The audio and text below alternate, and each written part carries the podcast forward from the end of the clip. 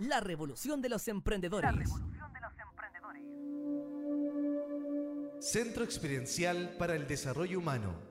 Talleres de formación para ser facilitador en procesos terapéuticos y además talleres de desarrollo personal, terapias individuales y meditaciones activas.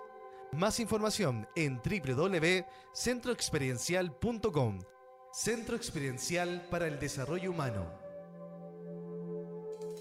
Refugio Mamayuca, un oasis en el corazón del Valle del Elqui. Dos casas con capacidad para 16 personas, tres piscinas y un pozón natural con arena de cuarzo para energizarte.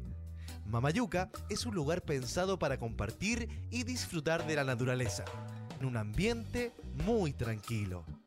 Visita su página web www.refugiomamayuca.cl y en sus redes sociales como Instagram en Refugio Mamayuca.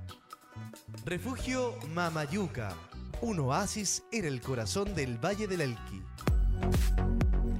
Y este 30 de noviembre, sábado 30 de noviembre, va a haber un día intensivo de meditaciones activas, Osho, activas y pasivas, una oportunidad para expresar, soltar, descomprimir todo aquello que tengamos atascado en el cuerpo, bajar de la mente al corazón.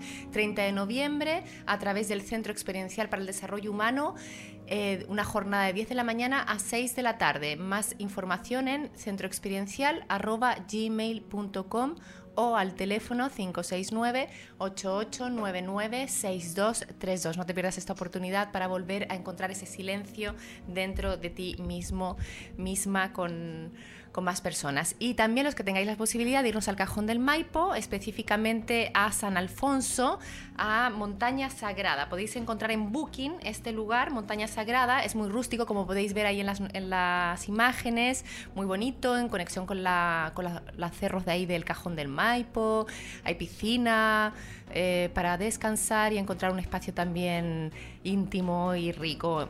Más información en 569-7766-4588. Repito, 569-7766-4588 en Booking Montaña Sagrada Cajón del Maipo.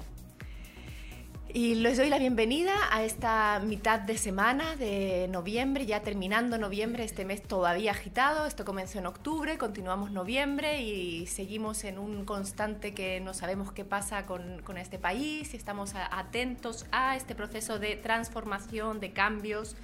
Que, que, bueno, que se están generando en este, en este tiempo. Y les doy la bienvenida a toda la comunidad de nuevamente el programa de crecimiento personal de Radio Lab Chile, que es la primera radio online enfocada en el emprendimiento y el crecimiento personal. Y dice así este texto. En tu cuerpo a flor de fuego tiene paloma, un temblor de primavera es palomita, un volcán corre tus venas. Y mi sangre como grasa tiene paloma. En tu cuerpo quiero hundirme palomita ahí, hasta el fondo de tu sangre el sol morirá, morirá, la noche vendrá, vendrá. Envuélvete en mi cariño, deja la vida volar. Tu boca junto a mi boca, paloma, palomitay. Y este texto de Víctor Jara fue adaptado, eh, cantado, musicalizado. Eh, llega con un mensaje más bonito por la bellísima voz de Magdalena Matei, cantautora chilena, compositora, trovadora, de música folclórica. Bienvenida. Eh, Muchas gracias. Sí, hacer una aclaración que es en mi sangre como brasa tienes paloma y es un arreglo que hizo Simón González eh, en, el disco, en el disco creo que fue el eh, ay, pide un deseo. ¿Cómo estás? Muy bien, pide un deseo. Debería haber dicho eso primero. Mucho, muchos discos ha sacado Magdalena Matei, ha ganado también premios, ganaste eh, dos veces eh, gaviota de, oro y plata en la... Eh, de plata, las ambas en el concurso de raíz folclórica, esto fue en el 95 como canción y en el 2003 una canción de Mariela González como intérprete. En el Festival de Viña del Mar. Así es se le llama música de raíz, folclore, música latinoamericana, una mezcla de jazz fusión, mezclas bastantes músicas nuevas en, tu, en tus letras, en tus composiciones. Em, no me gusta mucho encasillarme en, un estilo, eh, pero evidentemente que estoy en la vereda latinoamericana, si queremos poner algún, eh, algún sello, ¿no? Eh, tiene que ver, bueno, obviamente nací en Chile, mi madre es del campo, me crié, eso sí, en Santiago, pero sí crecí con todas esas, esas tradiciones.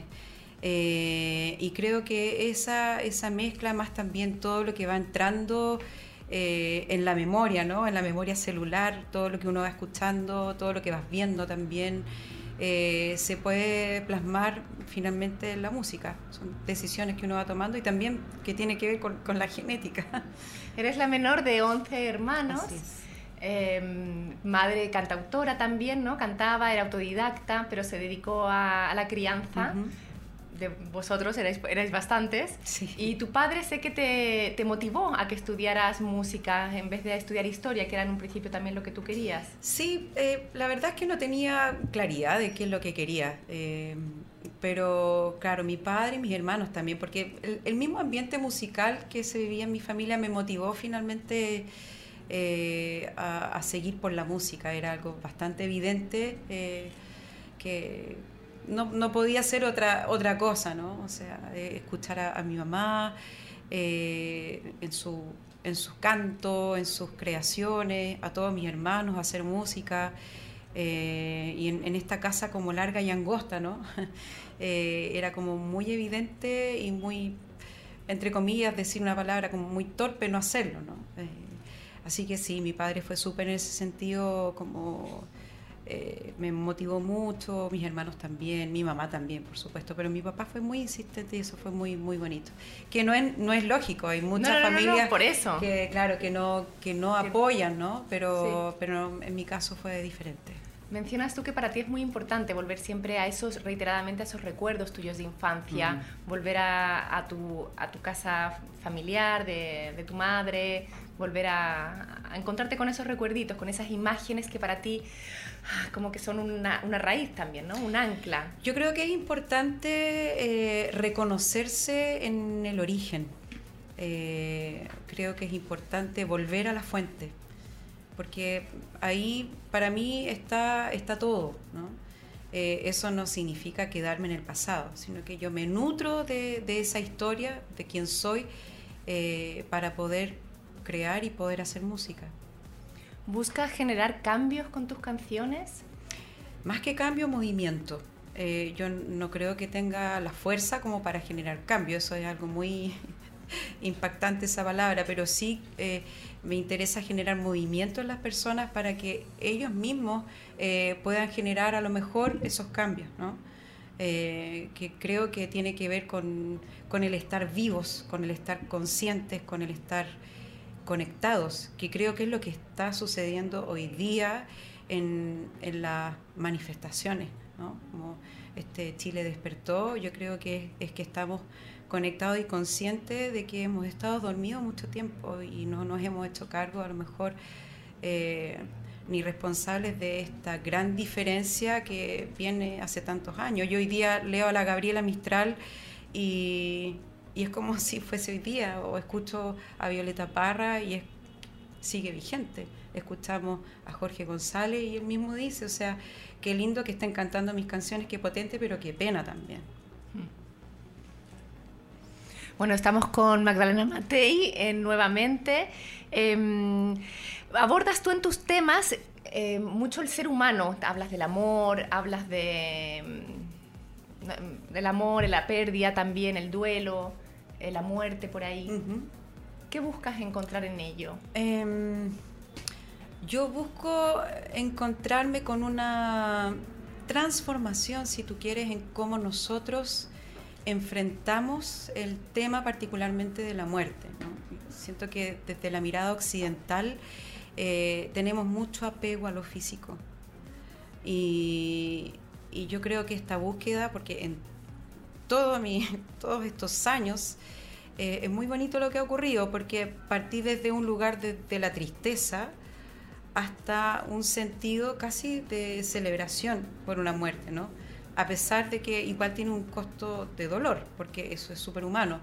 pero es como cambiar un poco esa, esa mirada, eh, que yo creo que ahí los orientales tienen mucho que decirnos. Eh, apegarnos igual también, no, no apegarnos, sino que como entender los rituales eh, y, bueno, vivir mucho el desapego, que yo creo que es súper difícil. Y es un trabajo que yo creo que a lo mejor, no sé si algún día lo voy a lograr, pero creo que cada vez lo estoy logrando más. ¿Cuáles son? ¿A qué cosas te apegas más y sientes que te cuesta soltar? No, me, apego a los afectos. Los, afectos, sí.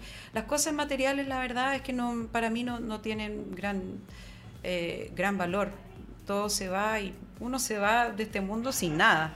Pero los afectos sí que uno se pega. Eh, es difícil con los hijos. Eh, a veces uno siente que, nos pertenecen, ¿no? Y, no es así. Uno está eh, acompañando, que es algo totalmente distinto. Y son procesos interesantes de, mirar y de, y de, como de poner ahí en las canciones, ¿no? La manera de, claro, de, abordar el tema de la muerte, o también de cómo se ve eh, el amor, que no es como una canción de amor romántica, sino que es una canción eh, que habla directamente como, como una invitación a reflexionar en cómo nos relacionamos finalmente entre los seres humanos. ¿Hay alguna canción que has compuesto para tu hijo? O... Sí, sí, compuse una canción hace varios años ya, bueno, cuando él estaba por nacer, que se llama Viene la Luz.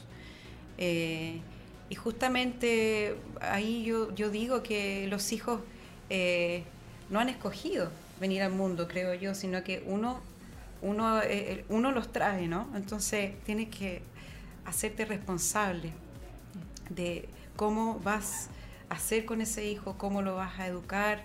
Eh, uno hace lo mejor que puede, ¿no? Siempre te vas a equivocar, siempre vas a cometer errores, pero sí estar ahí, estar ahí de la mejor manera posible. Eh, y por eso todo lo que está ocurriendo hoy día también me hace, me, genera mucha, mucha revoltura y me hace como replantearme eh, cómo hoy día nosotros tenemos una responsabilidad también de cómo vamos a escribir las siguientes canciones. Mm. Eh, es complejo porque hay madres que no pueden estar, hay madres que no están, hay padres que no están, hijos que, que han sido criados por, por tíos o por abuelos como esas, esas diferencias. Entonces, eh, cómo hoy día nosotros como relatores, como comunicadores, eh, enfrentamos esta, esta realidad. Tú como mujer, como madre, como eh, cantante, artista, ¿cómo ha sido para ti el, el proceso de, de, ¿Te has sentido vista, no vista en el ámbito del musical? ¿Ha sido difícil? ¿Cómo ha sido tu trayectoria? Em, desde el ser mujer. Sí, o sea, yo creo que estamos en una sociedad bien patriarcal. Eh, yo fui criada de una manera también muy machista, a pesar de que em, podría haber sido distinto. Em, yo creo que son procesos que eh, eso está cambiando mucho. A mí me, enorgullece mucho ver a las mujeres hoy día cómo eh, se manifiestan, cómo se plantan y cómo nos enseñan eh, a nosotras que a veces eh, yo me, meto dentro de ese saco, porque em, si bien me ha costado en algún aspecto, también tiene que ver porque yo tengo una responsabilidad en eso, ¿no? Eh, y yo creo que estoy siendo parte de ese cambio, de esa transformación.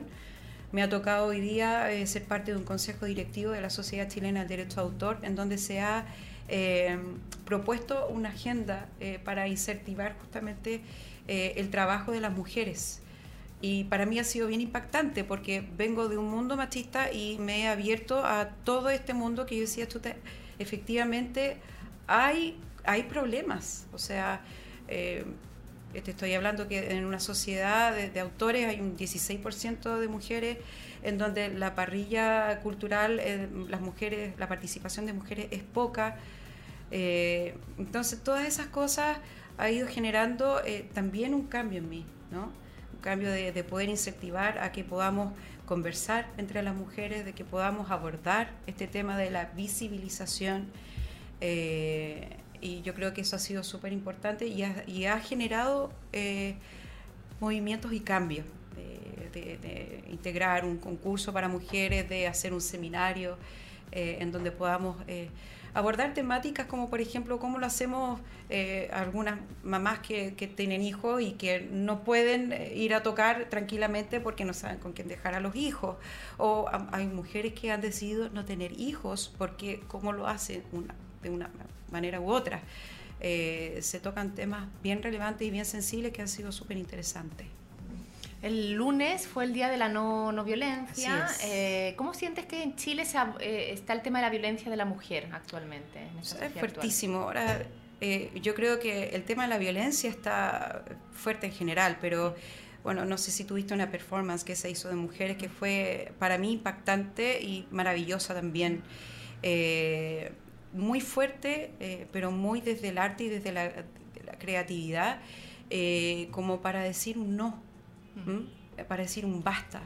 Eh, creo que es muy importante en ese sentido eh, eh, dejar de, guardar silencio, ¿no? dejar de, estar calladas. Creo que tenemos que empezar a hablar más, atrevernos a hacer las denuncias y a protegernos también, a protegernos entre nosotras. Creo que el hacer comunidad hoy día es fundamental tus canciones pueden ser también un aporte para ello, tus letras, nuevas letras que quizás van a nacer ahora también. Sí, yo en ese sentido me siento súper tranquila. Eh, creo que mi lucha eterna ha sido decir eh, a través de las canciones eh, y, entregar mi visión del mundo.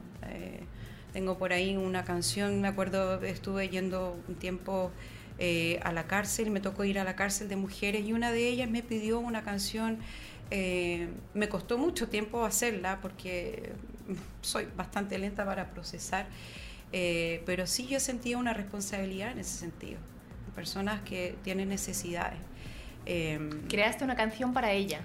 Para ella que representaba a muchas otras mujeres, ¿no? que finalmente la cárcel es una manera de decir, ella estaba en ese lugar, en ese ¿Cómo se llama ese tema? Eh, le hablaré de amor con mi guitarra te hablaré de amor. En el fondo tiene que ver con que ellas están atrapadas ahí y no tienen la posibilidad de ver a sus hijos. Y pasa el tiempo y llegan nueve años después, no los vieron crecer y los hijos ya hay una desconexión, se genera un desvínculo y eso es súper doloroso. Em, y, pero ese, esa cárcel también puede ser una cárcel uno estando en libertad. Metafórica, claro. ¿no? Entonces, finalmente las canciones se tornan universales. Uno parte desde una, desde una realidad, pero finalmente nos puede tocar a todos. Eso es verdad. ¿Hay algo que te gustaría cambiar en tu vida? Hasta el momento no. Eh, yo creo que siempre estoy en la duda, siempre me estoy cuestionando, siempre me estoy preguntando, eh, estoy en movimiento, eh, tengo altos y bajos Em,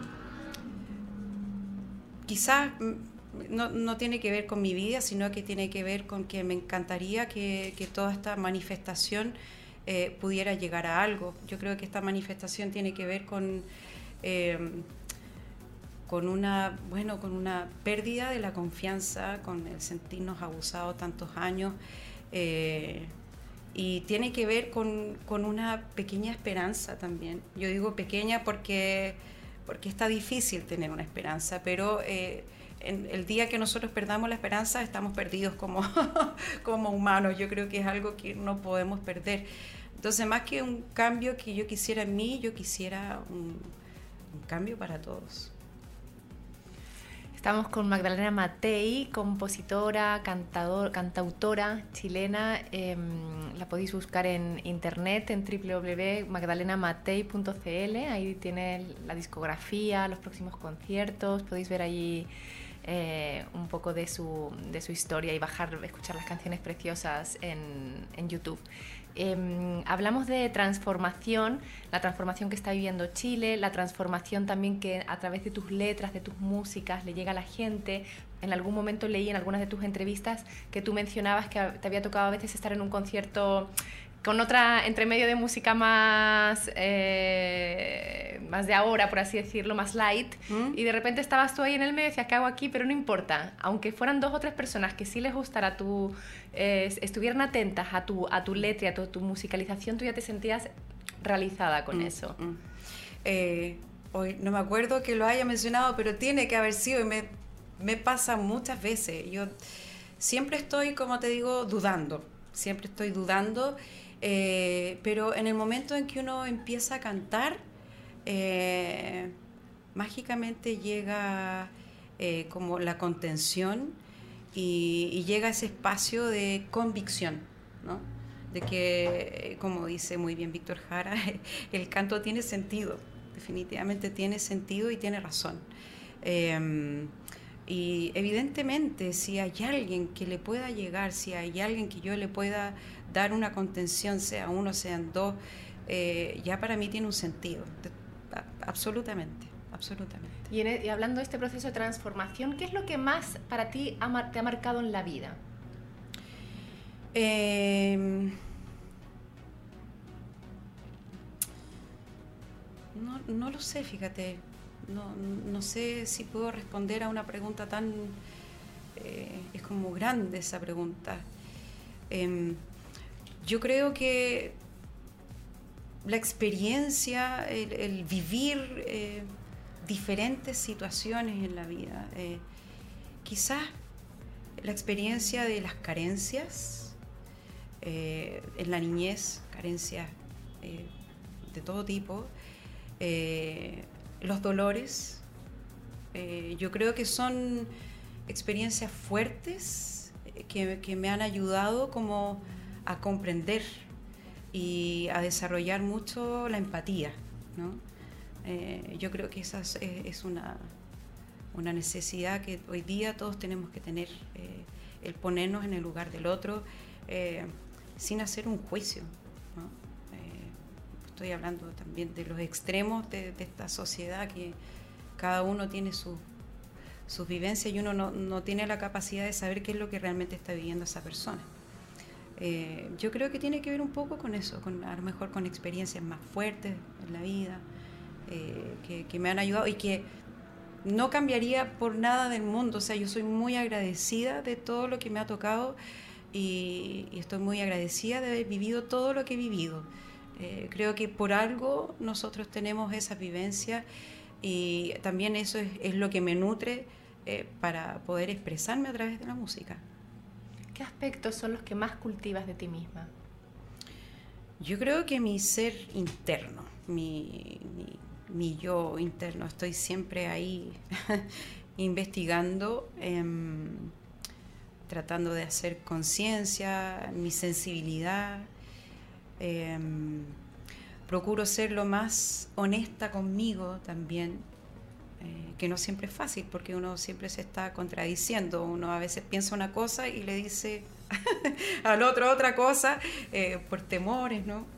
Eh, pero estoy siempre en, constante movimiento conmigo misma, soy bastante silenciosa. De hecho, soy muy poco de redes. Hoy día, con todo lo que ha pasado, yo he subido muy poco porque prefiero estar estar ¿no? en lo físico, el poder estar conversando hoy día contigo, el, el, poder encontrarme con las personas, a lo mejor en algún concierto que de hecho voy a tocar el 14 de diciembre en el Cawin. Eh, es el primer concierto que voy a hacer así como oficialmente después de todo este tiempo. ¿El Cawin acá en Santiago? Acá en Peñalolén, en el Cawin, sí. Em, pero yo soy más de abrazos, soy más de abrazos, de mirar, de poder cantar más que de estar subiendo constantemente a las redes, a pesar de que sé eh, que hoy día es una herramienta, para mí esa herramienta se me ha convertido en un peso, me, es muy difícil porque me crié de otra manera.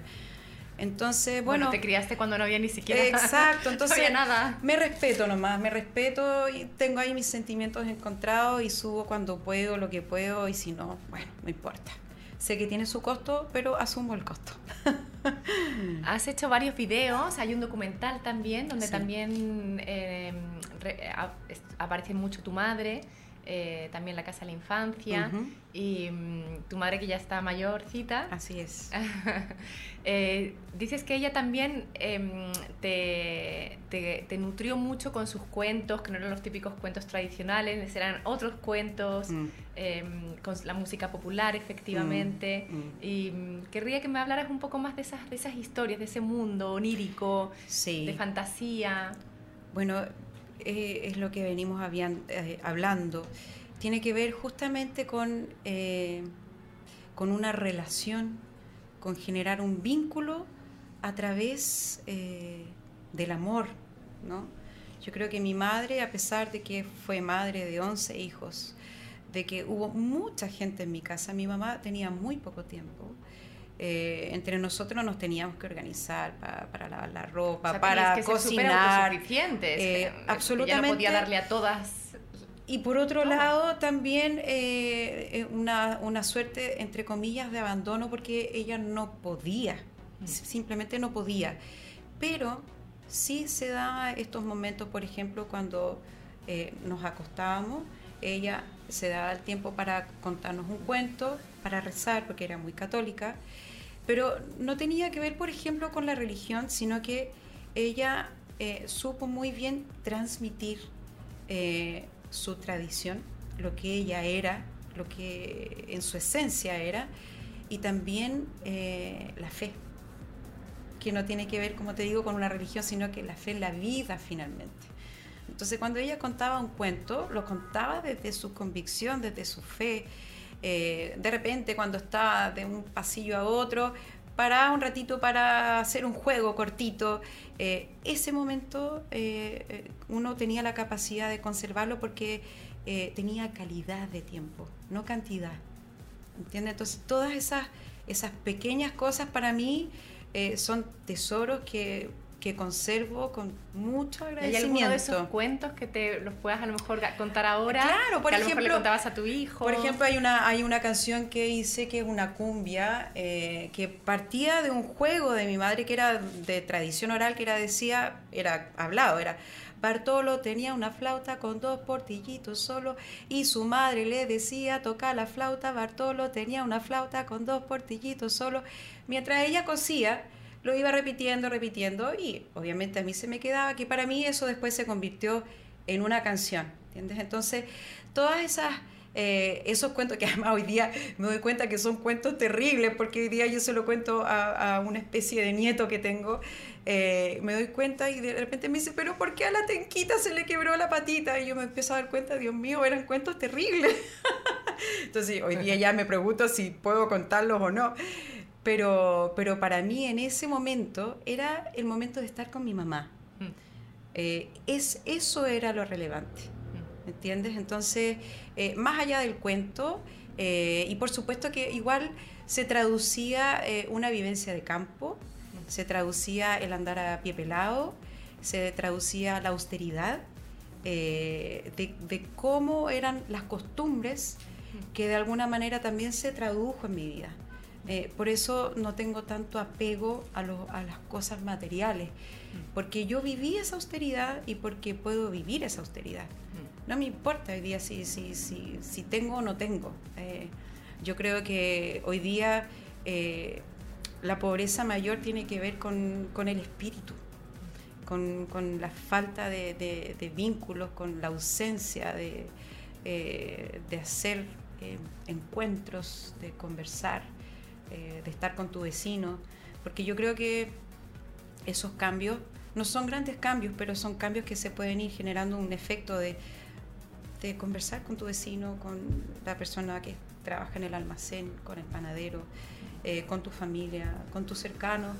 Eh, o sea, si fuéramos capaces de hilar el arte de la conversación, el arte de el Arte, nosotros nos juntábamos cuando éramos chicos, bueno, yo era chica, mi hermano era más grande, pero nosotros todos los viernes hacíamos un mate. Mi mamá organizaba un mate en donde eh, participaba la familia, llegaban amigos, llegaban los pololos, eh, a veces primos, y teníamos cancioneros. Mis hermanas tenían cancioneros, eh, Silvio Rodríguez, Serrat, zambas argentinas, canciones Patricio Mans, y era conversación que terminaba en canto.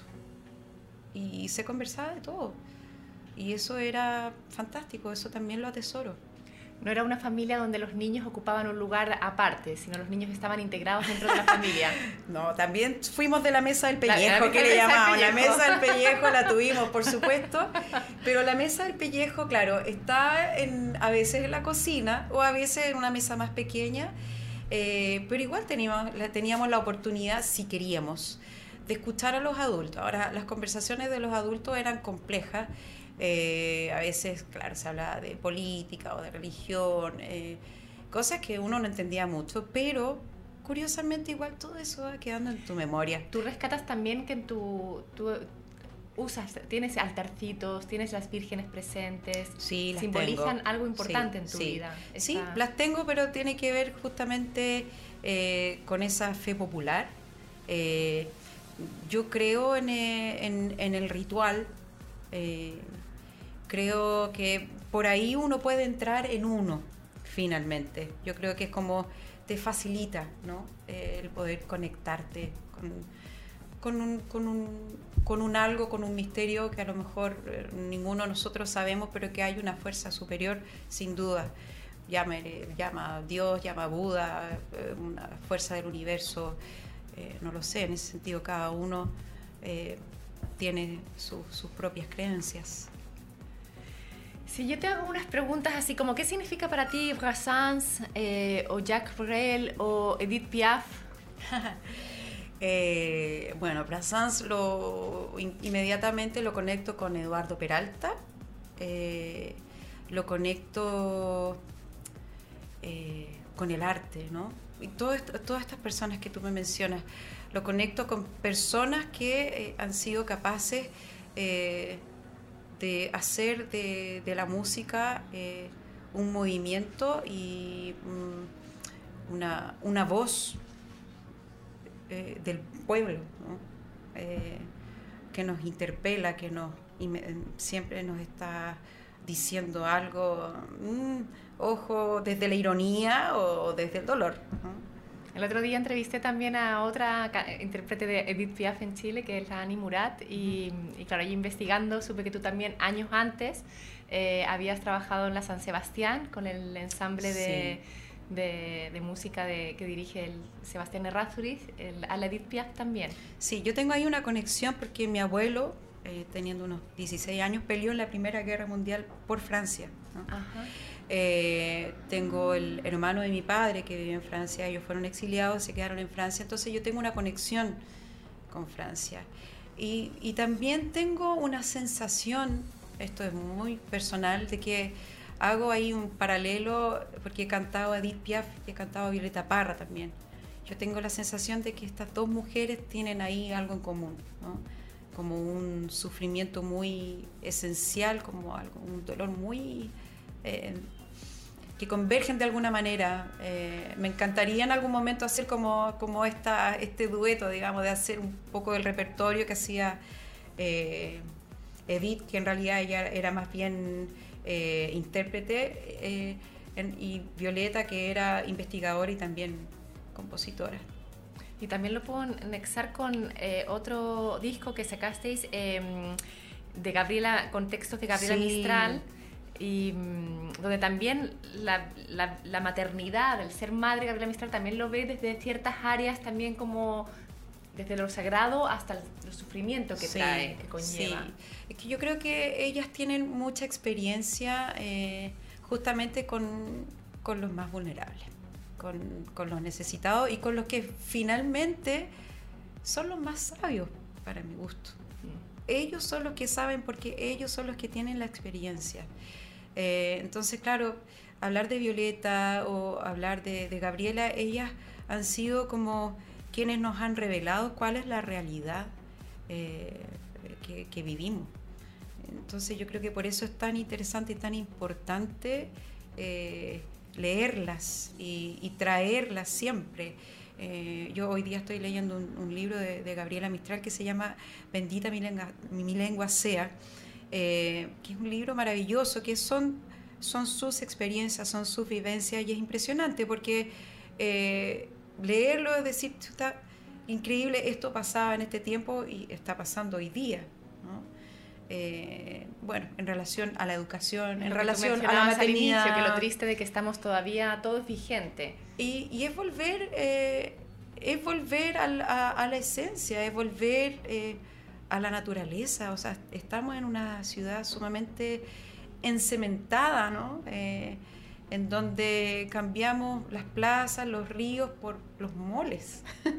Entonces eh, nos han de alguna manera alcoholizado, embriagado con, esta necesidad de consumo eh, que finalmente lo que ha logrado es distanciarnos.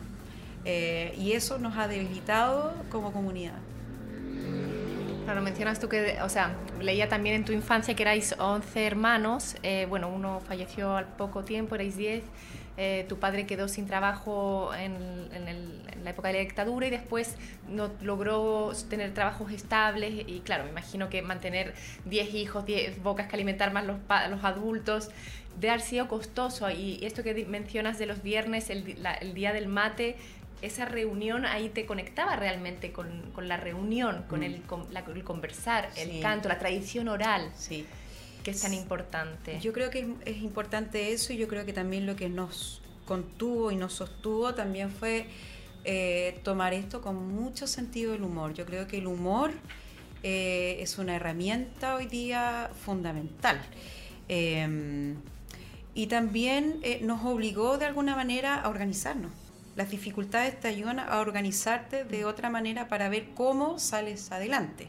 Y a ser creativos. Eh, y a ser súper creativos. Yo creo que evidentemente ahí la, por ahí las canciones también tienen que ver con eso, ¿no? Eh, pero mi mamá, claro, iba a la feria, yo la acompañaba y, sacar de los restos que quedaba, porque a veces, o las, las frutas más podridas, eh, pero a nosotros, para eso, para, para nosotros eso no, no era, era normal, no era algo como que terrible, o sea, porque mi mamá sabía muy bien cómo eh, eh, presentarnos eso, ¿no? Cómo ofrecernos eso.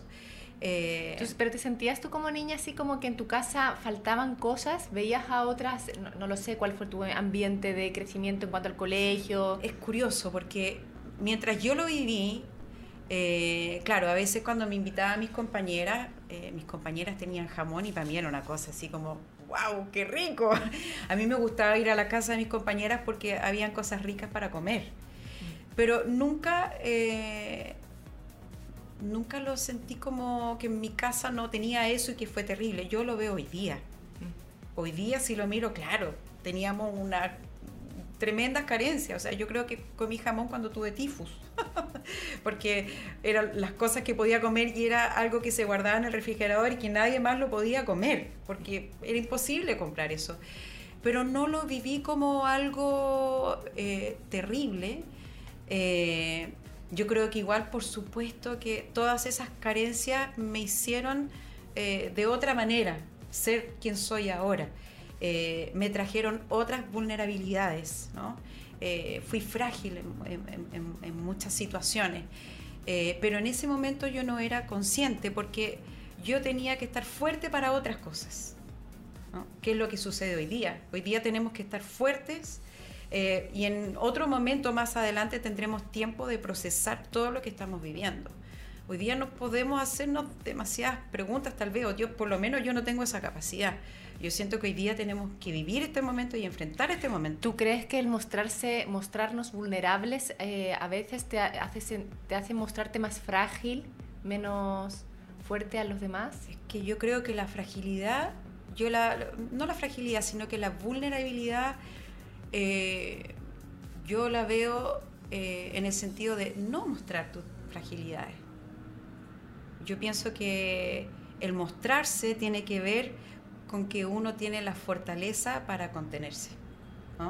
Si tú muestras tu, tristeza o tu rabia, eh, es que estás preparada y estás fuerte para enfrentarlo. Cuando uno las guarda, entonces sí creo que estás eh, débil o vulnerable. Hmm. Lo veo al revés quizás. Sí, sí, sí, como que te muestra más vulnerable en el sentido de debilidad. Claro, como que eh, te proteges, ¿no? Te, hmm. te, pones tus, tus defensas.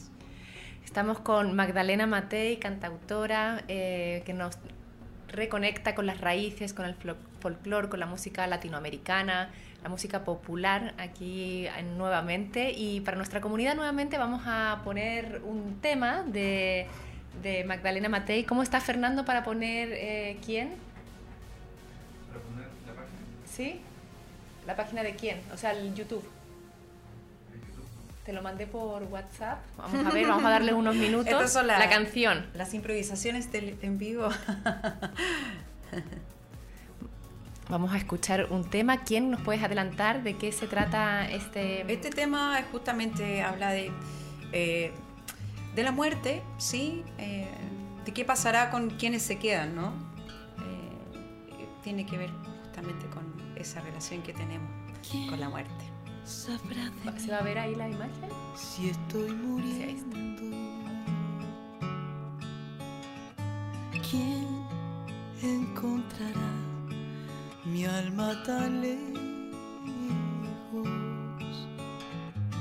¿Quién recordará mis pensamientos? ¿Y quién se dormirá? Aquí en mi lecho.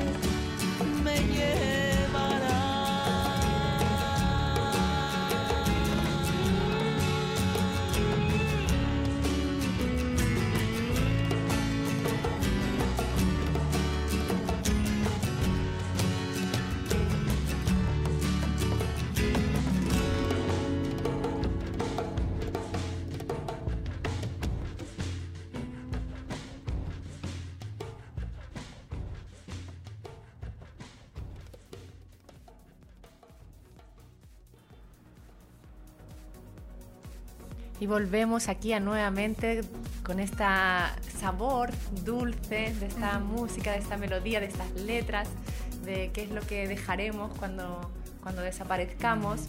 ¿Hay alguien en particular a quien tú dedicabas este tema o que se te aparecía? Mm, no, la verdad es que, eh, o sea, van apareciendo obviamente los más cercanos, pero finalmente se termina en algo, como te decía anteriormente, universal en el momento en que uno canta esta canción ya va, eh, ya no es tuya, ¿no? Ya le pertenece a los demás y por ahí la gente se acerca y se acuerda y dice, oh, me acordé de mi tía o me acordé de mi hermano. Eh, y eso es bonito como lo que, lo que pasa con la música, como el, el, diálogo, ¿no? El diálogo, eh, lo que nos permite de poder acercarnos a, las personas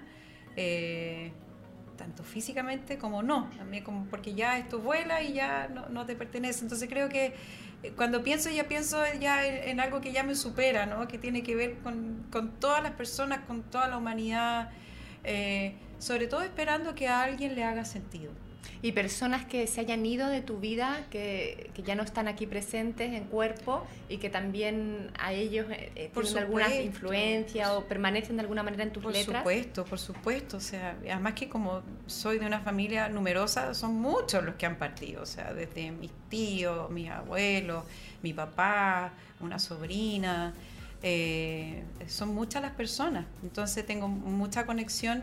Eh, por supuesto con ellos, eh, pero, pero también eh, creo que se me abre el corazón y yo creo que la música en ese sentido es muy poderosa porque es impresionante eh, la capacidad que puede tener nuestro corazón en ese sentido de poder abrirse a, a una diversidad y a una cantidad impresionante de, de posibilidades.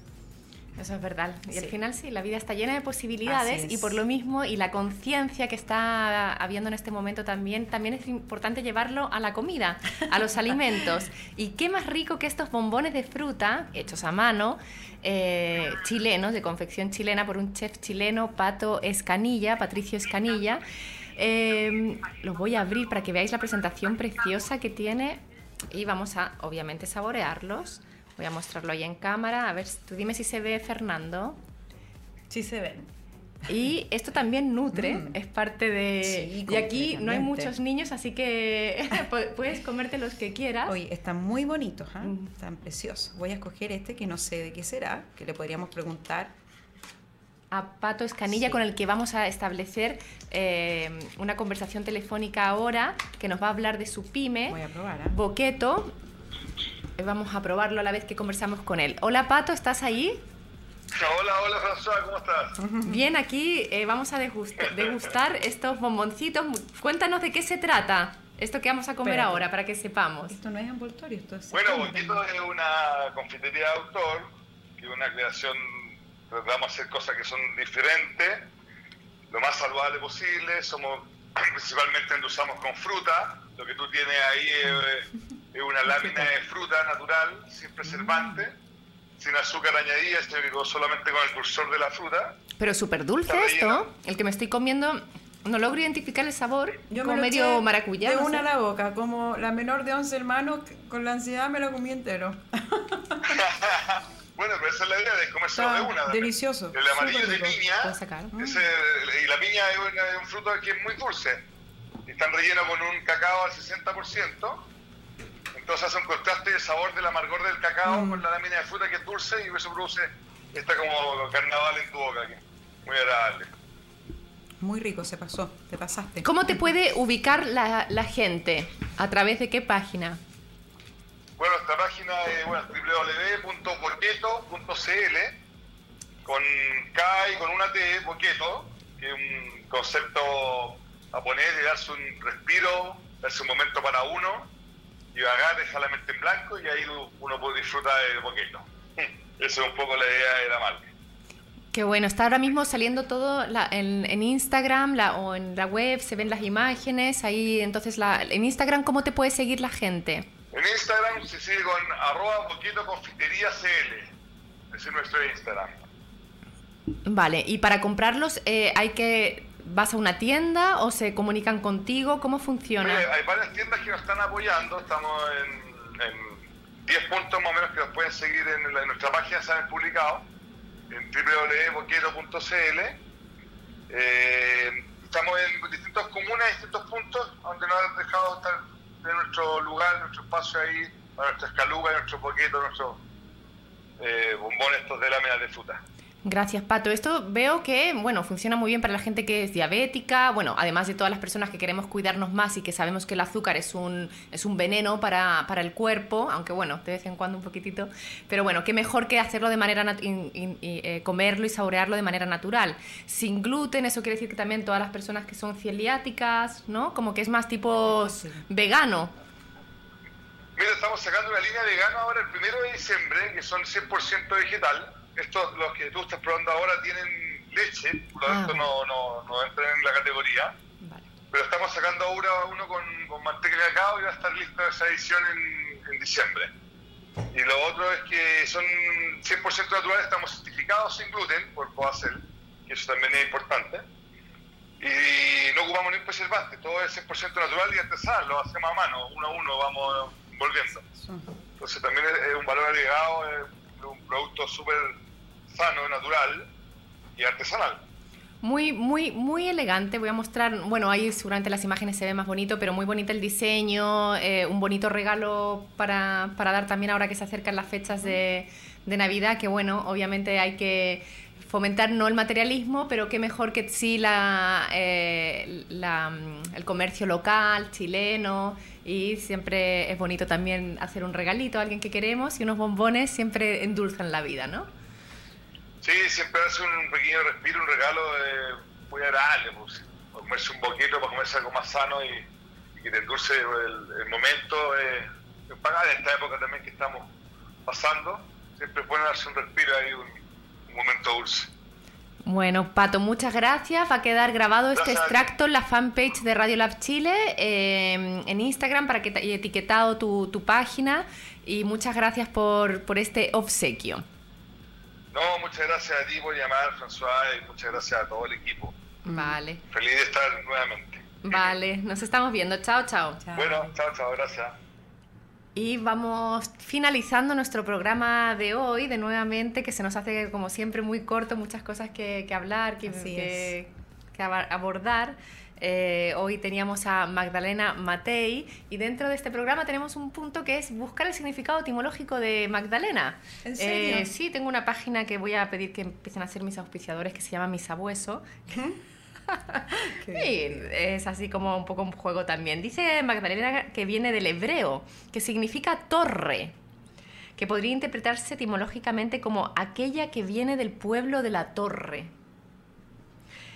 el nombre se hizo popular entre los devotos cristianos gracias al personaje bíblico de María Magdalena, de quien se dice era una mujer dada a los placeres banales y amantes de las fiestas, la cual luego de escuchar a Jesús predicando se sintió tan arrepentida que decidió cambiar y convertirse en una de sus discípulos. Eh, dice de la de personalidad de Magdalena que es amante de la moda, no eres amante de la moda. No soy apegada a eso. el arte, dice, y algunas otras frivolidades. ¿Hay alguna frivolidad? bueno, dice Magdalena es muy emotiva a la hora de amar. Sí, eso sí. Eso sí. Lo cual la hace ser una persona admirada. A menudo termina estableciéndose viejo amigo. A ver, ¿cómo fue la última? Que al final tus, tus amores son viejos amigos, alguien que ya conocías en tu vida. Ah, quizás quizás, dueña de una inteligencia superior, oculta una naturaleza apasionada y escondida bajo una apariencia reservada y metódica. Qué divertido. O sea, podemos encontrar que hay una tigresa debajo de ti. Dice variaciones del nombre Magdalena, Magda, Marlena, Marlene, Malena, Madelena. Mm. ¿Te llaman de alguna otra manera? Maida. Maida. Maida, Magda. Magda, Maida. son los dos nombres que más se usan, sí. Y mm, y te invito ahora, mm, Maida, ya, muy bien, eh, a encender esta velita enviando un mensaje a nuestra comunidad de nuevamente o a la gente que nos está escuchando en Radio Lab Chile, al país, a Santiago, Chile. ¿Solo uno? Bueno, si quieres tienes dos o tres, sí, tú lo que quieras, aprovecha. Sí. Hay dos cosas que se me vienen ahora eh, en, esta, en estos momentos tan revueltos, no puedo prenderla y sí. Em, se me viene pedir un cese a la violación de los derechos humanos con urgencia y se me viene mm, la posibilidad de un reencuentro como familia chilena. Em, las distancias están tan agresivas, están tan, estamos tan distantes, han pasado tantos años, eh, de poder encontrar una ruta para que mucho tiempo más eso pueda ocurrir, porque eso no va a ocurrir ahora ni mañana, eh, pero al menos encontrar por dónde avanzar. Eso. Vamos a dejar aquí esta velita para ello. Em, sí, ojalá que los derechos, las, las, violaciones de los derechos humanos dejen de, hacerse cada día, porque eso realmente duele, a mí me duele también y me destroza el corazón. ¿Hay alguna canción que quisieras regalarnos así a capela si te nace? ¿Una letrita? Cuando caiga la lluvia, se llevará todas las sombras, la luz alumbrará tu pecho herido que se asoma, un rayo alcanzará ese dolor que te aprisiona y el viento arrancará el veneno de tu alma.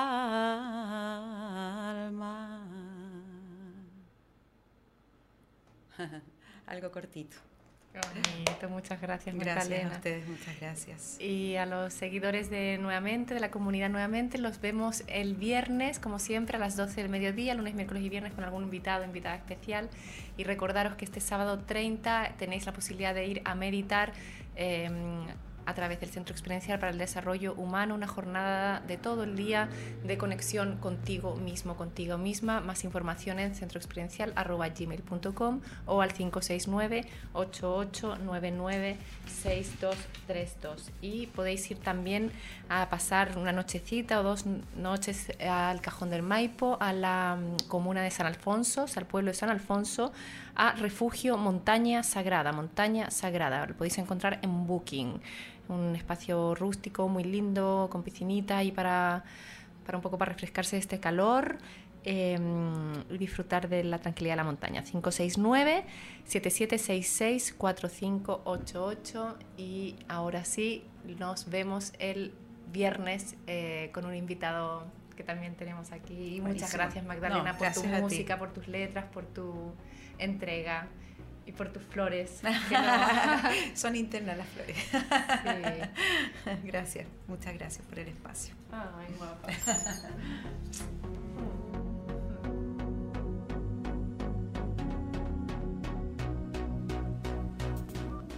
Este programa es presentado por Centro Experiencial para el Desarrollo Humano. Este programa es presentado por Refugio Mamayuca un oasis en el corazón del Valle del Elqui. Somos lo que tu emprendimiento necesita. Un shot de motivación en Radio Lab Chile, la radio de los emprendedores.